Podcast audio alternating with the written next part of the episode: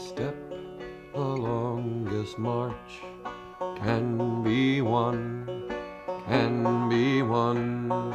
Many stones can form an arch, singly none, singly none. And by union, what we will can be accomplished still. Drops of water turn a mill, singly none, singly none. Step by step, the longest march can be won, can be won.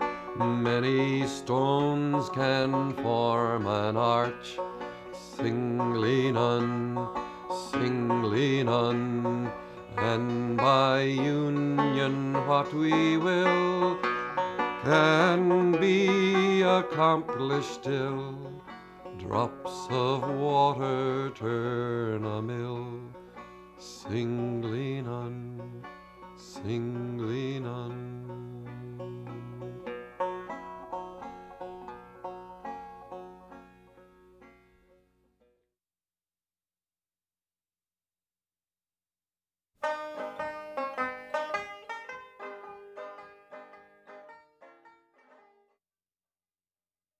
Welcome. Welcome to Arts Live and Local. Local it is, and who knows, live it may be. Very soon, we're hopeful, maybe even today. But right now, I'm here with you. This is Carol. Got some fabulous guests. And uh, want to tell you that that song, Step by Step, which many of us know from many different places, I've taken it from the uh, Pete Seeger, If I Had a Hammer album, and that's to help commemorate May 1st, Workers' Day. And uh, these words are actually based on the preamble to the 1863 Constitution of the American Mine Workers Association. Who knew? And um, the tune was adopted by Pete Seeger and Waldemar Hill from the, the Praties They Grow Small, an Irish song about the 1840s famine that led to the great wave of Irish emigration to the U.S. That might be um, a good song for my first guest. But before I get to him, I uh, want to dedicate this show, in addition to my always healing wishes and healing for all the people in the world suffering from violence wars, pestilence, man made, and from anywhere else. I especially want to send this out to some dear friends, and uh, one in particular, Rod Nichols, very good friend of this community, of KMUN, of uh, food, and always behind the scenes, always gracious and kind and loving. And Rod died this past week, way too young. So we will all miss him, and we send healing to all of his beloveds, family, and friends. And also to Gwen and family for KMUN's Robert Brake, who was once a board member, and you hear his essays on Michael McCusker's program on Thursday morning. Robert died in March. And also to the Mama of Sue. And then I have some happy birthday wishes, including this very tomorrow. That is almost today. Sue Skinner, happy birthday. We love you. And Maddie, Maddie Main, happy birthday to you. Both of them tomorrow. And coming up this week, our good friend Lori. Lori C. And if you have a birthday this week or any day this year, happy birthday to you. So, I'm going to bring in my first guest, who is, I believe, pretty well known to many local people as well as people all over the world.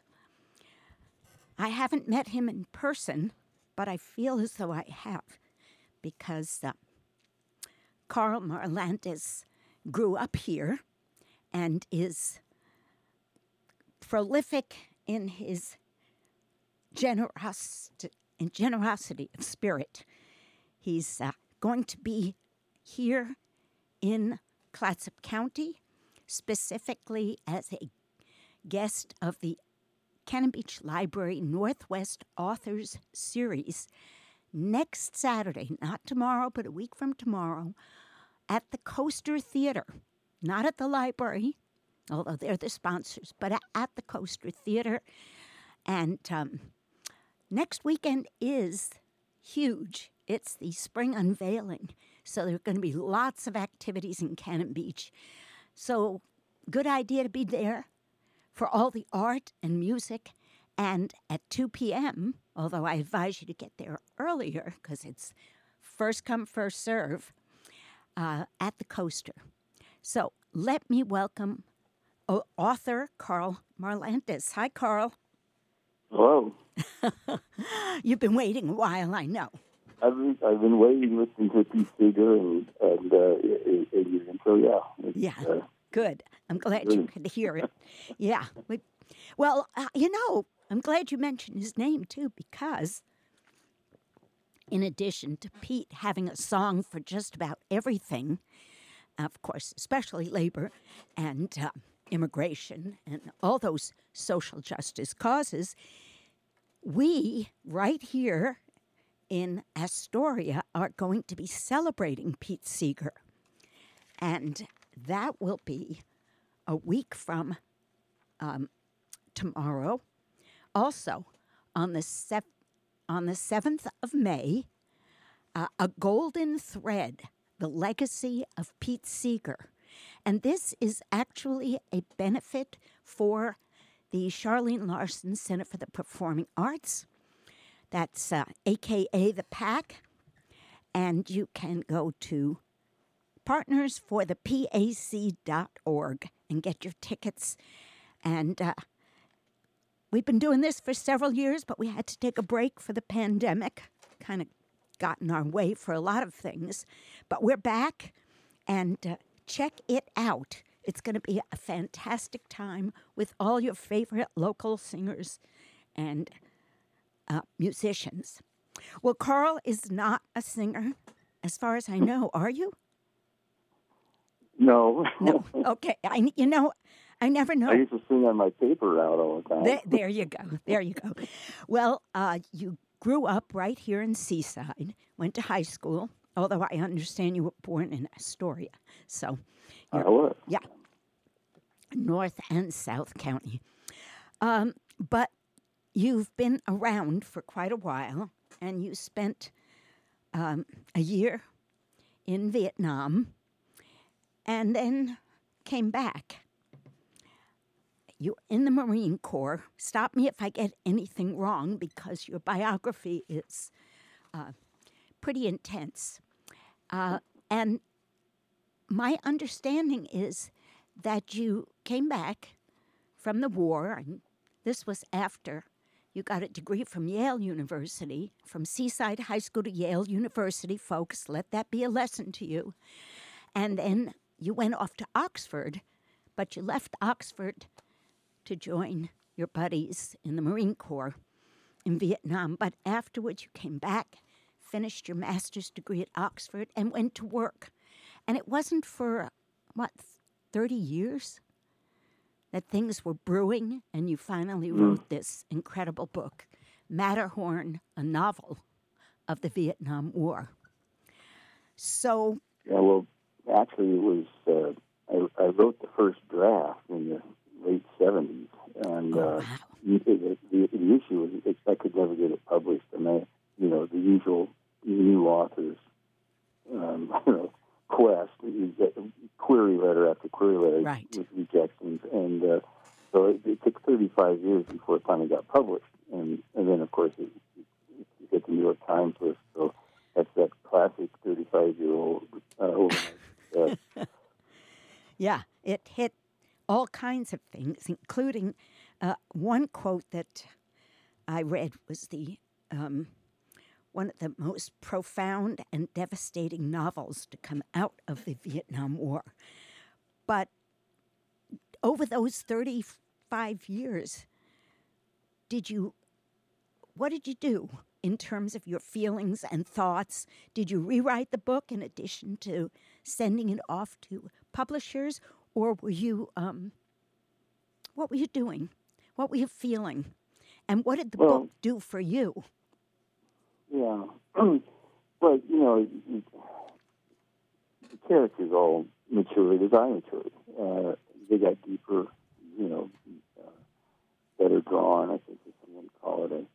I, I, I have to laugh. I had my, my my youngest boy. I have five kids, and my youngest boy, who, who you know, considers himself sort of pretty literary. He, he uh, he read when he read Matterhorn's first draft. He, uh, not first draft, it was like many drafts. This was like in the early aughts, and, and uh, I didn't hear from him. I didn't hear him. Says, I said, Alex, I said, uh, what do you think about the novel?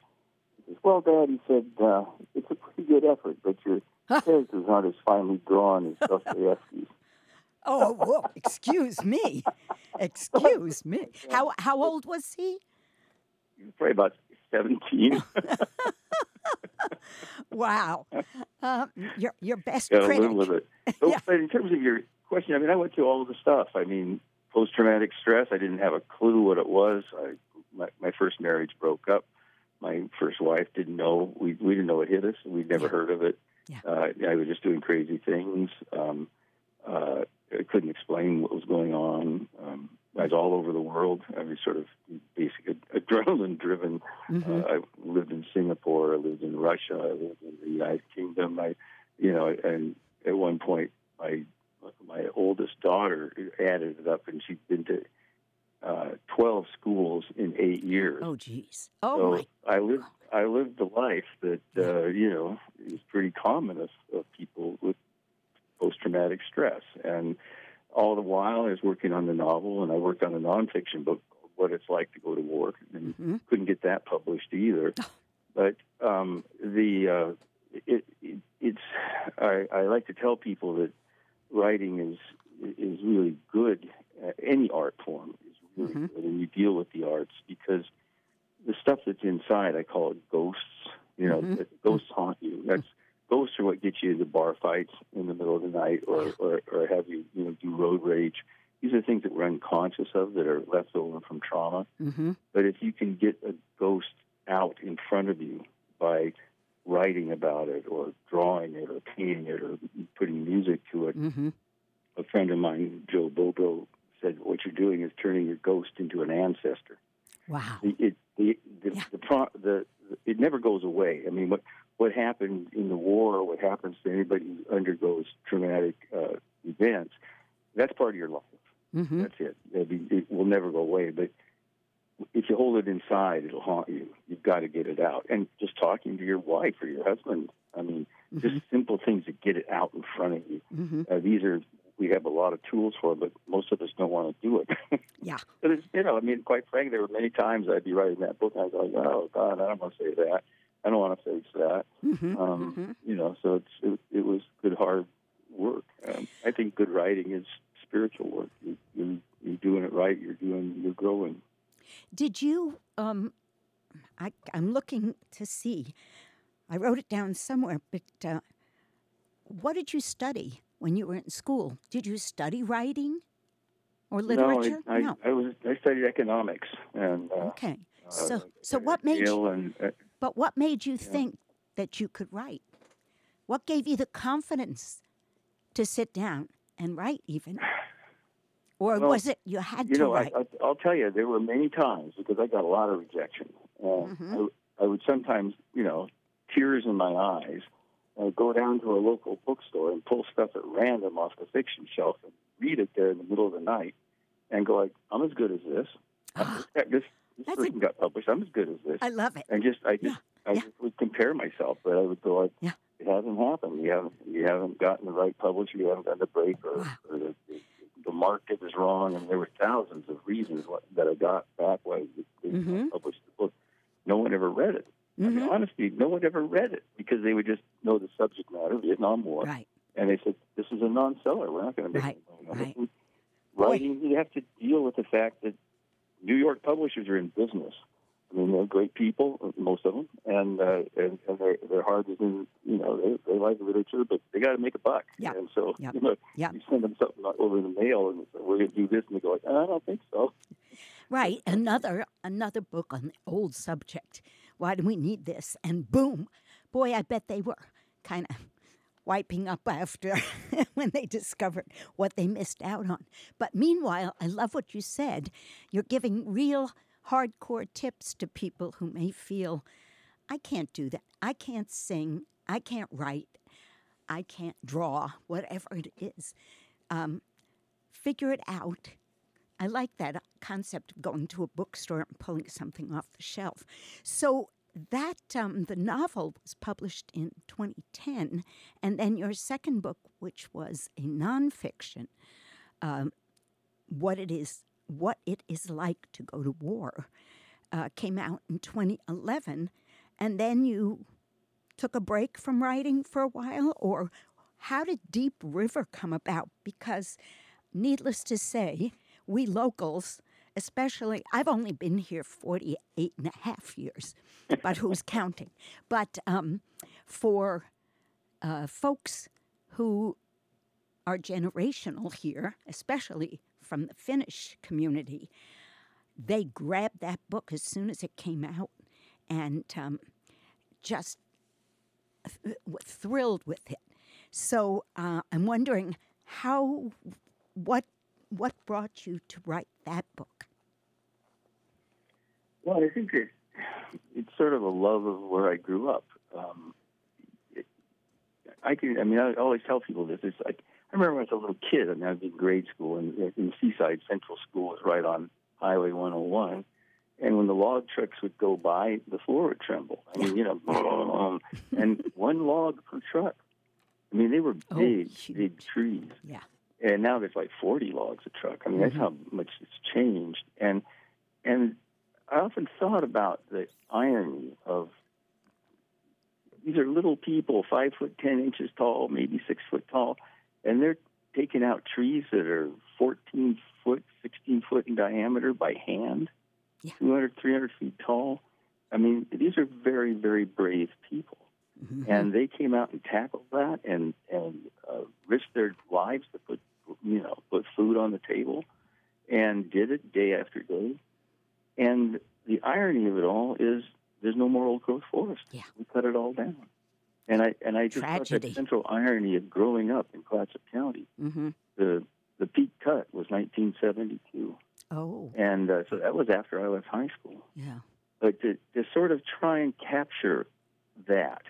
And then I also wanted to capture the um, the story the, of labor. And and my grandmother was in the IWW, and she was a communist, and she was oh you know like that. But I mean, she made cookies. I mean, you know, she made She was grandma. bread. I mean, I mean, you know, when you say that, you say you know, she was a communist. I mean, she just saw it as a as a some way of you know. She was very disappointed when when you know the Soviet Union turned it into totalitarianism. I mean, she was an idealist. Mm-hmm. But she used to tell me about the old days, you know, and and I had all of her her brothers were loggers, and I had stories from them, and I thought, you know, I don't want to lose those stories. I don't, I, would like to capture those.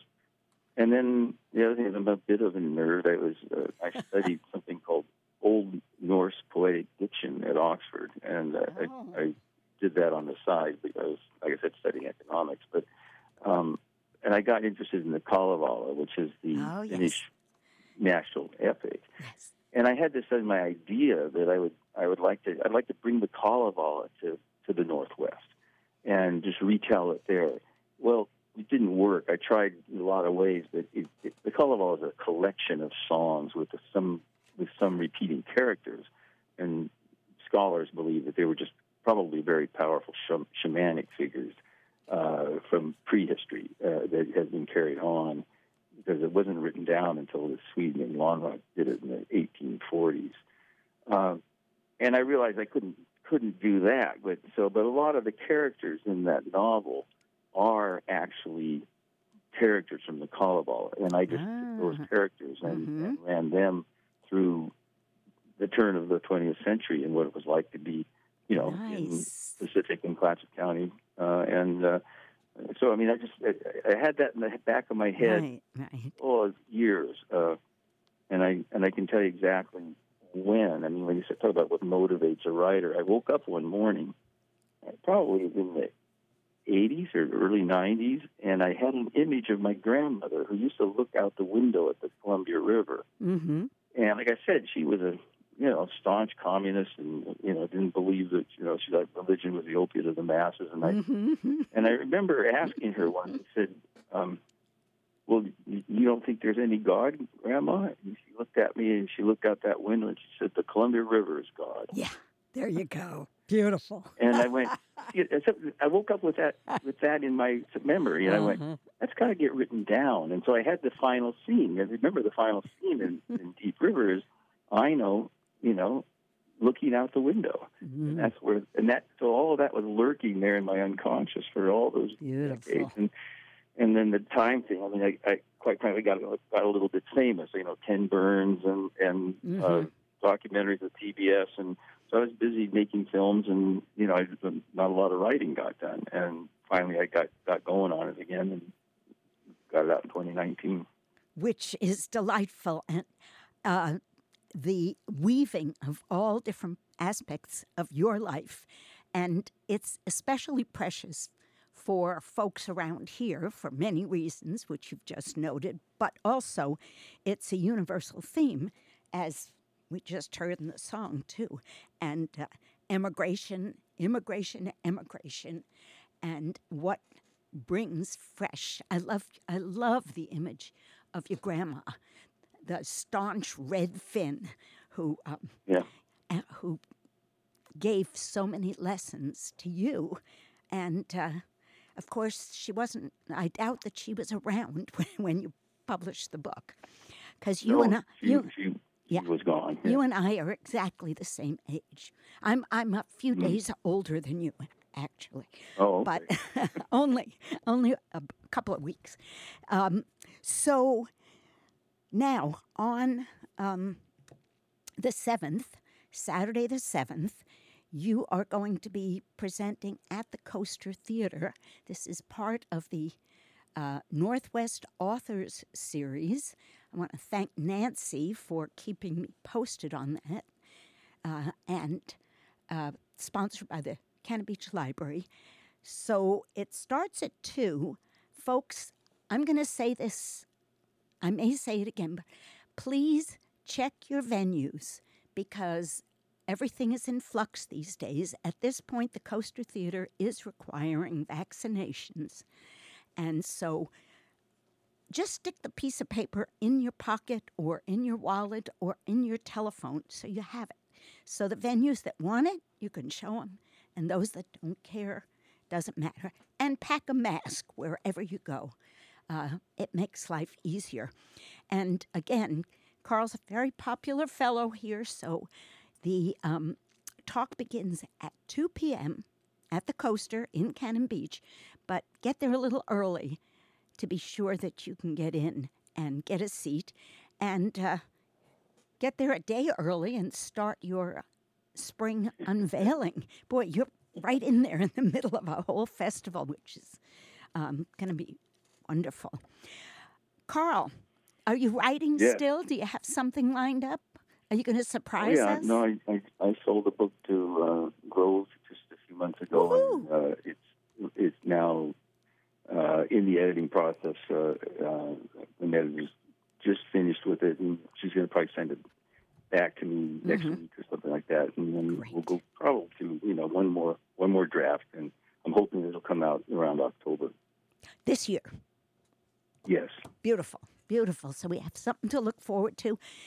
Thank you. And um, you actually do make your home somewhere here these days? Yeah, I, we, we've got. I, I live. I have two houses. One, one uh, east of Seattle, near uh, Duvall, Washington. But we have a house in Cannon Beach. on- Mhm. on, on Yeah. Jefferson Street. Good. Uh, that's really home. You know, it, it, it really is interesting. I mean, as soon as I drive across a certain pass in Pacific County, I go. Right. I'm home. Right. Absolutely. Well, we are thrilled you're home and also that you uh, discovered the power and the joy of art as a healer and a lifesaver, too.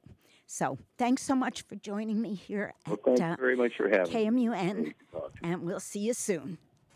Okay. Bye bye. Bye bye. Again, folks, that's Karl Marlantes, and he will be part of the Northwest Authors Series at the Coaster Theater Saturday, May 7th. That's at 2 p.m. So, you know, you can do that, and then you can come to Astoria that evening and catch the fabulous Pete Seeger celebration at the Charlene Larson Center for the Performing Arts. Got some uh, music here right now. Let's see what we have for you.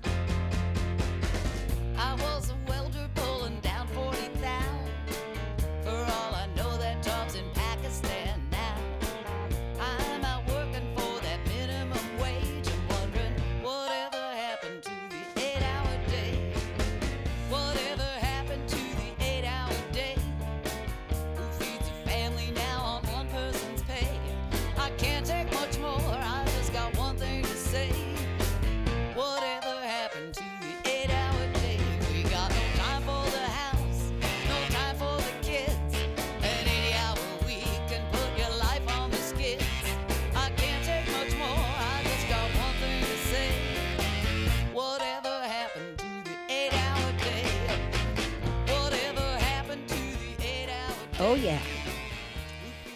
That's, of course, my one of my favorites. That's Anne Feeney. Yeah, Anne Feeney died a year ago. And we still miss her. We always will, but thank goodness she left us a bunch of music. And she was, according to Utah Phillips, the number one labor singer songwriter in the United States. So, blessings to her. Um, my next guest is online. That is on the phone, not in person. We almost started. We're going to be getting back to in person visitors. I'm very excited. But uh, Kim and Kim, woo, Thumbelina. Thumbelina is here with me. That would be Maggie Wall from the Astoria School of Ballet, not just from the School of Ballet, the founder, director, choreographer, and everything else at the Astoria School of Ballet, which is right here in Astoria, obviously. And they have a performance of Thumbelina on Friday, the 6th. That's a week from today at 2 p.m. and again at 6 p.m. And that's at the Liberty Theater, 12th and Commercial.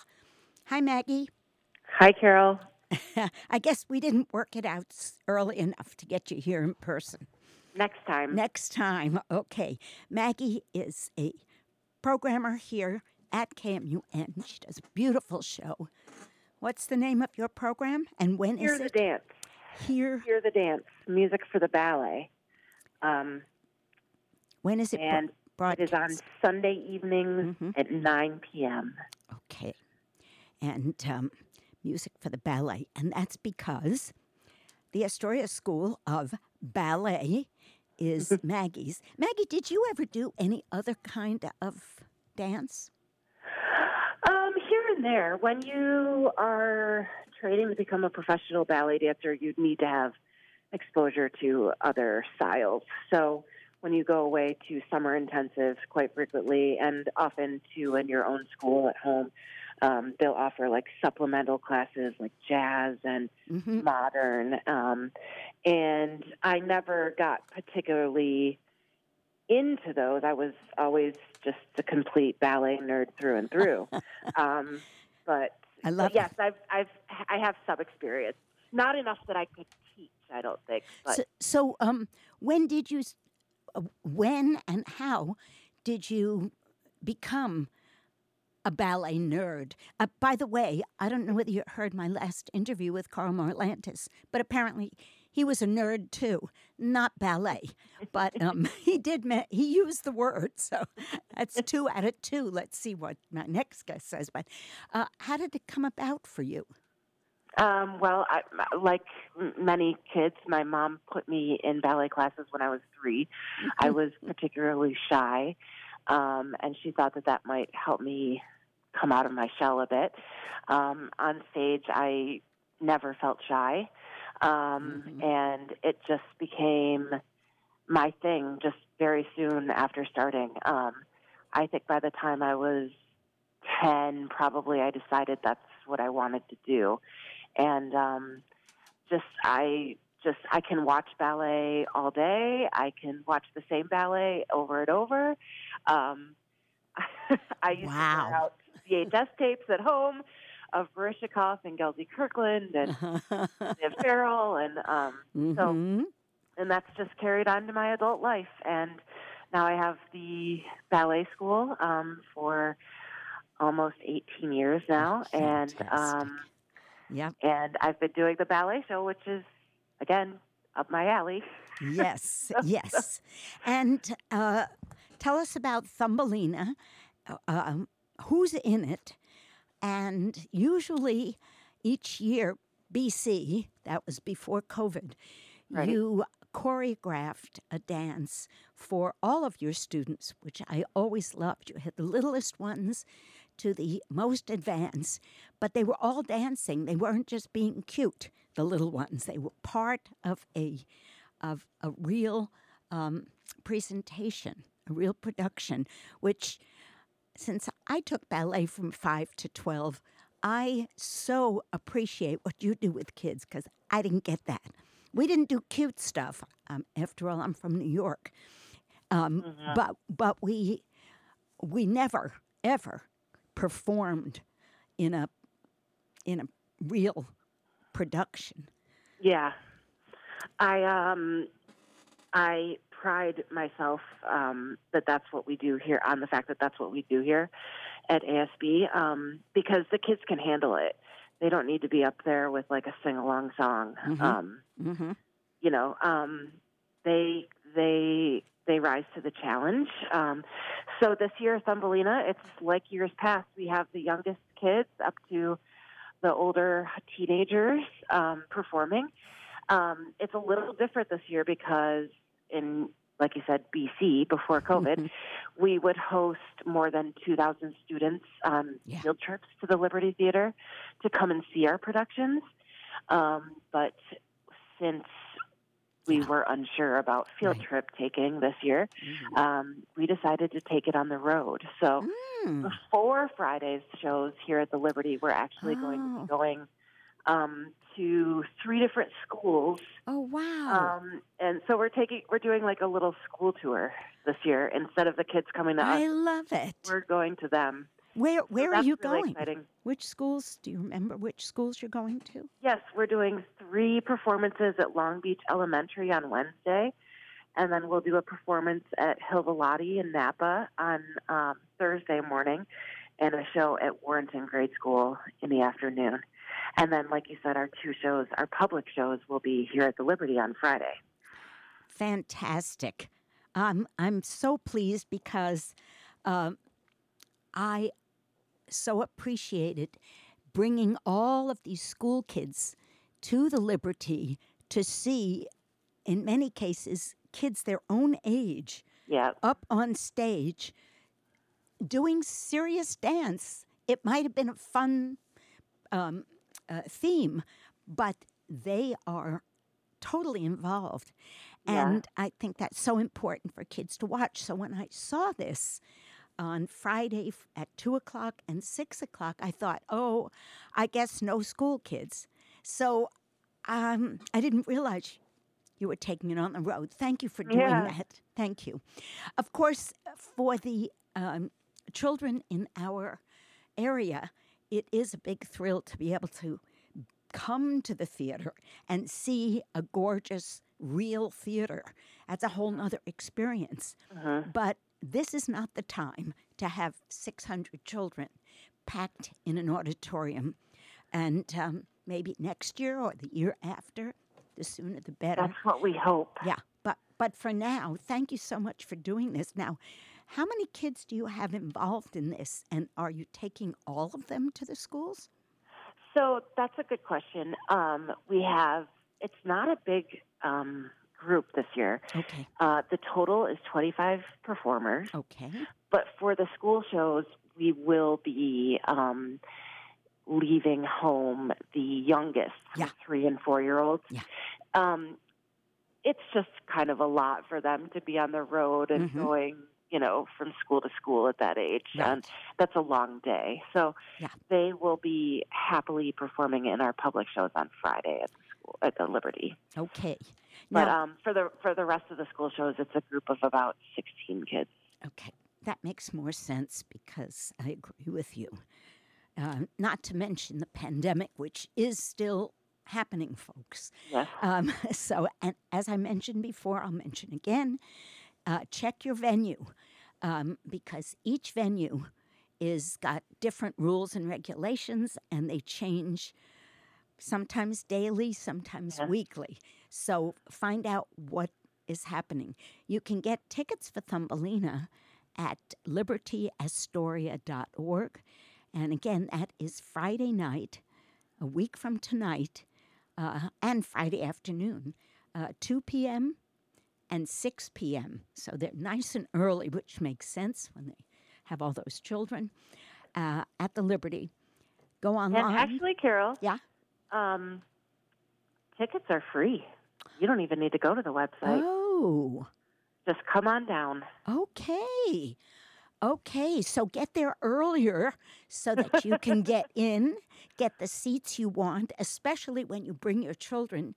You probably want to sit up close, and um, although every seat is good, uh, same thing at the coaster, and um, and at the PAC. We've, we're we're very lucky around here, but um, uh, Friday night. Now, Maggie, how does it work? Are you still um, your studios are still at the Liberty? Yes, we are. We are what we call the Liberty Home.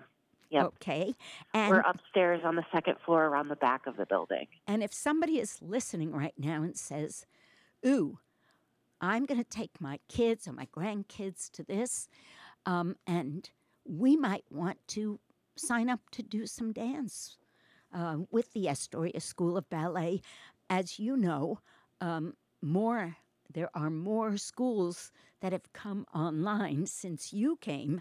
Um, Uh-huh. in your, when you came, I think Maddox was the only one here, and then Astoria School of Ballet, and now there are a few more. But how does someone find you if they're interested in learning about what you're offering? Our website is astoriaschoolofballet.com, Okay. and um, there is a listing for summer classes too Oh, that's up there, mhm, um, and that is a great way for people to try us out, mhm. see Right. if we're a good fit for them, because oftentimes um, in the summer we do things like week by week, so Oh, you can good. take a class for a week, a little workshop week, and then um, decide like, hey, that's a good fit for us, Mhm. or hmm And, or and my kid really loves this, we're going to sign on for the fall. You Right. know, what's the so it's a minimum? good it's a good tryout. What's the minimum age? Three. Three. Mm. Just like you. I didn't start till I was five. I guess I was kind of slow on the uptake, but and and I guess I kind of lost ballet. I think I've told you this when I, I was know. 12 and they wouldn't let me go on point. I know. I was devastated, and that was it for me for ballet. Not for dance, of course.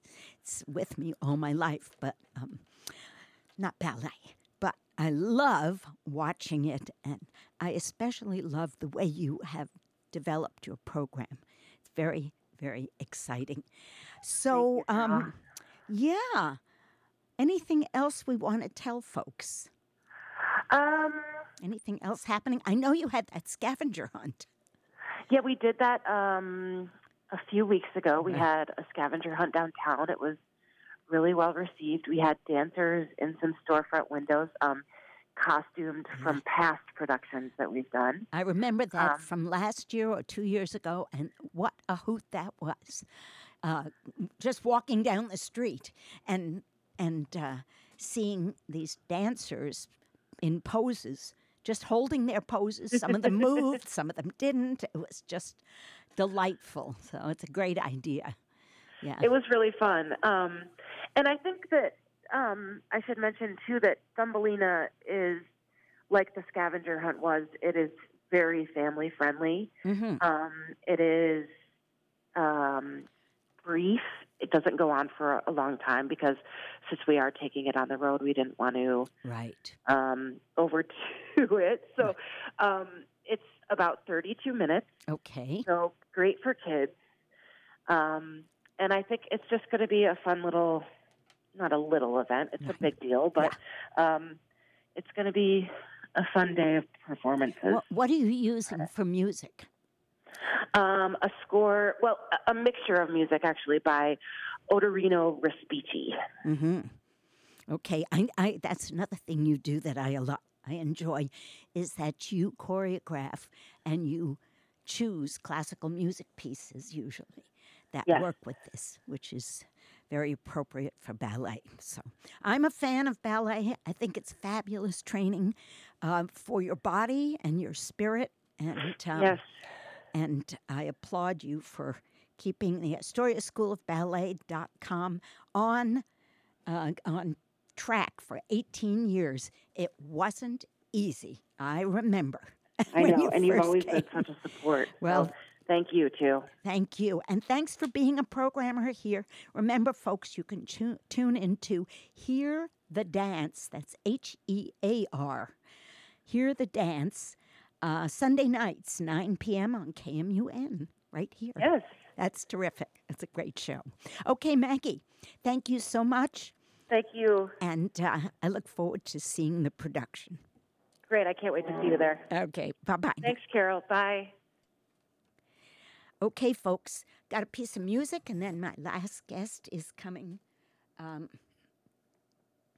and if you've been listening to KMUN, you know that um, we have a, a benefit for KMUN coming up at the Charlene Larson Center for the Performing Arts, and that is the fabulous John Gorka. So I'm going to tell you right now keep your eyes on this Larson Center because tomorrow is the North Coast Big Band, which is doing a um, benefit for the Larson Center.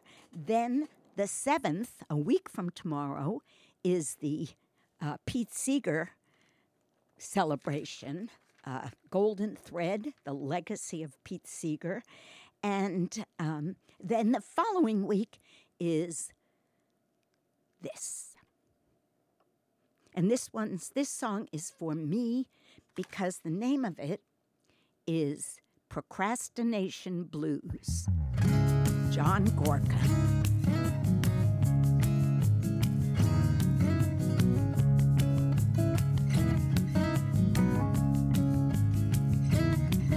I don't want it all, just what I have earned. I just want to make the most of my next turn. Get too much too soon and then they never learn. To see it pass by, I would give up my next meal. And all the ones after that, if we could ever strike a deal. But I'm well aware of the limits of my own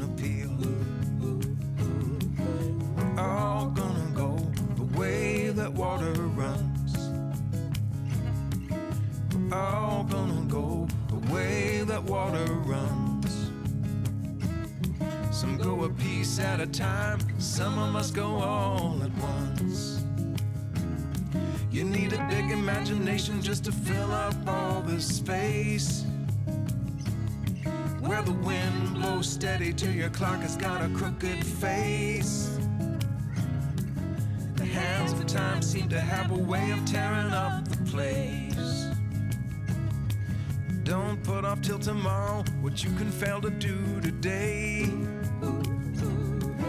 Oh, the earnest thing is slipping, so won't you kindly look away? November skies seem to find a way of getting on to gray. Slow fascination, procrastination blue. Slow fascination, procrastination blue. Finish this off as soon as I can tie my shoe. So if uh, just to fill up all this space. if you're a procrastinator, I have a PhD in procrastination myself. I don't know about the rest of you, but um, don't procrastinate right now. Go to partners for the PAC.org and buy your ticket. Support KMUN, support local arts, support your local venues, and get your tickets um, for John Gorka. And also, while you're there, for Pete Seeger, and perhaps even for the big North Coast Big Band. Right now, my last guest for today is here, and he's uh, one of my regulars, I like to say. Hi, Andrew. Hi, Carol. Nice to be here. And wow, what an honor to be a regular. Yeah, well, it's become a lot easier, hasn't it? Being able to do it on the telephone. I'm not sure if that's going to last because I can't do it by myself. Thank you out there, Paul and Nick and Nevada and Graham and uh, all the people who help to make this program possible, um, even when no human beings are in the studio. So maybe you'll have to be start coming up to Astorias. I, you know, I like being in the studio, but I'll tell you what, today is, it's certainly a pleasure to be on the phone because I'm setting up this show we're about to talk about. Yes, and this Accepting artwork at this very moment. So and, and that's because it is tomorrow. It's not next weekend. My other guests were next. You are happening tomorrow, an art show and fundraiser for Ukraine, for Ukrainian children in particular, Sunflowers for Peace. It's happening at Tolovana Hall tomorrow evening from 5 to 8 p.m. And Andrew is the program director for the Tolovana Arts Colony. And um, Andrew, are you the main staff person there, or are there others? I am the only staffer, but we have a, a board of seven and then uh, a bunch of community volunteers. Right. It takes way more than one person, but um, Yeah. okay. So, uh, Sunflowers for Peace. Tell us why, what, why, how, everything. Tomorrow night. Sure. So when the, the this latest, you know, incursion into Ukraine happened, I ran into one of our board members at the grocery store, and she told me that her name is Sharon Amber, uh, the renowned jeweler, Yes. Julia artist, and she told me that she'd been painting, uh, you know, and been inspired, and, and she was just, you know, she was just really feeling for the people of Ukraine, and we kind of just started chatting, and together, you know, she said she would like to, you know, I was like, well, maybe we should do it, maybe we could do an art benefit or something like that. And she's, she's, you know, she started painting, and we we thought at the time we were like, you know, it, this might be a small thing. We don't know if anybody, you know, other than Sharon will donate, but we're going to do whatever whatever it is that we can. And so we, you know, put out a call, got incredible traction. Like, uh, you know, we have a kind of at the Arts Colony, we have a kind of familiar uh, community of artists, and we heard from people that I've never met before. People, Ooh. you know, uh, just uh, entirely, as well as some of our artists. But you know, I'm I'm sitting here right now. I have a uh, a collection of T-shirts that was sent to us from an original painting inspired by uh, the conflict and, and the Ukraine. Uh, somebody from New York sent us a package of T-shirts. Oh my gosh. You know, I mean, like we're getting things from out of state from people that we've never heard Wow. of, never met before. So, so h- how is that been happening? amazing. Did people put it on Facebook or something? God forbid. Face, yeah, was, face, the Facebook post got shared far and wide. I- And yeah, like I mean, like I couldn't believe we're getting things from out of state, and you know, and everyone is donating uh, these items fully. We're not taking the cut. The, the artists are not Yeah. getting Yeah. uh, a portion of the proceeds. The whole thing is going to uh, Voices of Children. So, uh, where did you come? Um, uh, how do you know about the Voices of Children Foundation? Where did that come from? Well, uh, we, Sharon Amber and her son took it uh, upon themselves to do uh, research about the possible uh, Ah. charities, Mm-hmm. and we, you know, we came back with a. They came back with a list, uh, you know, of, of five, including, you know, like ones like we know, like Doctors Without Borders and the Red Cross, and something about this one just stood out. Um, what what the history of it is, uh, Voices for Children was founded in 2015 when with the original uh, conflict over Crimea. So they've been Right. doing this on the ground there with kind of a local, you know, uh, I mean, it, it's a focused organization, you know, that's on the ground and has been on the ground. So it wasn't like they're getting up and starting a new project. Right. You know, they they were already doing it. But they, um, because I went to the website after you sent that to me, voices.org.ua slash en, and Yeah, um, the English version. right. well, I figured, you know, maybe that would be the best for us. But um, Yeah. the thing is, uh, I so I read about it, and I was impressed because I'm I'm kind of skeptical uh, Mhm, mhm. about all these groups that jump on the wagon and and the Yeah. money never goes where it's supposed to. But I read this through, and I was very impressed, and so I was pleased with that. The idea of um, donating directly to people who are already working with children and families on the ground. Yeah. Um, Absolutely. yeah. So that's good. And they uh, even do art therapy, this group. And so it's could, it- could that could that be any better? Yeah, no, it's perfect for the um, Arts Colony.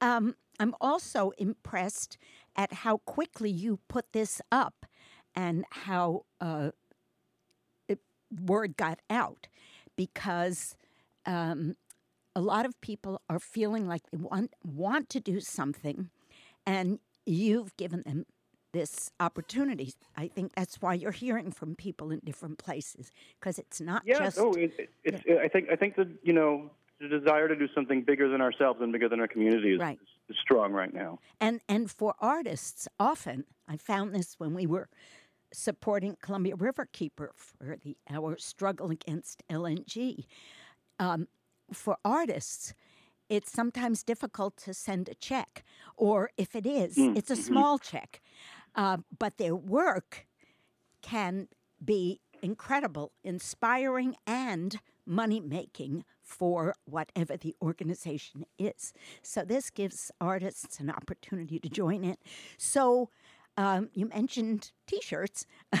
what else? Um, what other kinds of stuff do you have there? We have. Well, I'll tell. I'll tell you. I have. A, I have three artists in the room with me right now. Oh, wow. that, are, that are being very kind to quietly uh, bringing their work in. Uh, we have a stained glass artist, Ooh. a jewelry artist, a, a quilter. Nice. Uh, earlier, uh, I was, and he told me uh, we have a sculptor, Oh. and his name is Rick, and he said Rick Crawford, and Rick he said I have to say Crawford. hello to Carol on the radio. So. oh, he's terrific. Would Uh, Yeah. yeah, I know his work. He's been on this show, and uh, um, I have been to Tolovana Arts Colony um, functions before, and the work that I've found there has always been high quality, interesting, and the camaraderie is also very good. Um, I've not seen anything like this where you're reaching out so far, But um, thank you so much for doing it. I hope that this feeling of generosity and imagination that people are feeling to um, help the children and families and people of Ukraine will continue uh, long after this um, I mean, yeah, and and it's not you know it's not just Ukraine. There's exactly. Syria and all these other you know that we shouldn't forget about. and and maybe um, building on this model, uh, something can be done for other parts of the world, and especially when folks are willing to, like Sharon and her son Stephen, I think, um, Yes. go go into it and do the research uh, in addition to the art. So um, let's uh, let's use this incredible arts community for good in the world. And thank you, Andrew and Sharon, for putting this together, and to all the artists. Now, again, folks, this is happening tomorrow evening from 5 to 8 at Tolovana Hall. Give us an address, please. 3779 South Hemlock, Okay. and And- it's it's right at the uh, there's a sign for the the charter school, and you pull in the little parking lot. Okay. Okay, we'll be able to find that. And it'll still be light out, so it's Oh, easy. yeah, right, right. Yeah, it's much easier in the light. I do want to mention that the apparently the um, Tillamook Home and Garden Show is that right, Tillamook? Did I get that? I know that there's a, there's a similar Yeah. thing happening down down in, yeah. in Tillamook, Tillamook home, home and garden show well. is happening tomorrow from 9 to 4 and also Saturday from 11 to 4 and they're also featuring the actual sunflowers it's a benefit for Ukraine five different types of sunflowers and um, quilt and other other such things so once you or if you're from up here North County if you head south you can keep on going or go there first come on up and um, let's put all of our good energies I, I would quick, quickly add, Carol. We're also uh, we've had some people, some chefs that are donating uh, Ukrainian dishes. So there'll be some borscht and Oh, uh, a, a- yet to be named secret the, uh, what about the- music? the chef at the bistro in Cannon Beach is cooking up for us. Any music? Tell me what it was. though. Uh, we're going to be playing like I have a, a Ukrainian-inspired playlist, but no Okay. live. Okay. Okay. Thank you so much, Andrew Tonry from the Tolovana Arts Colony, an art show and fundraiser for Ukraine, Sunflowers for Peace. That's the key Thank word. you, Carol. Okay. Be well. Take care. Uh, you too. Bye-bye. Thanks. Bye.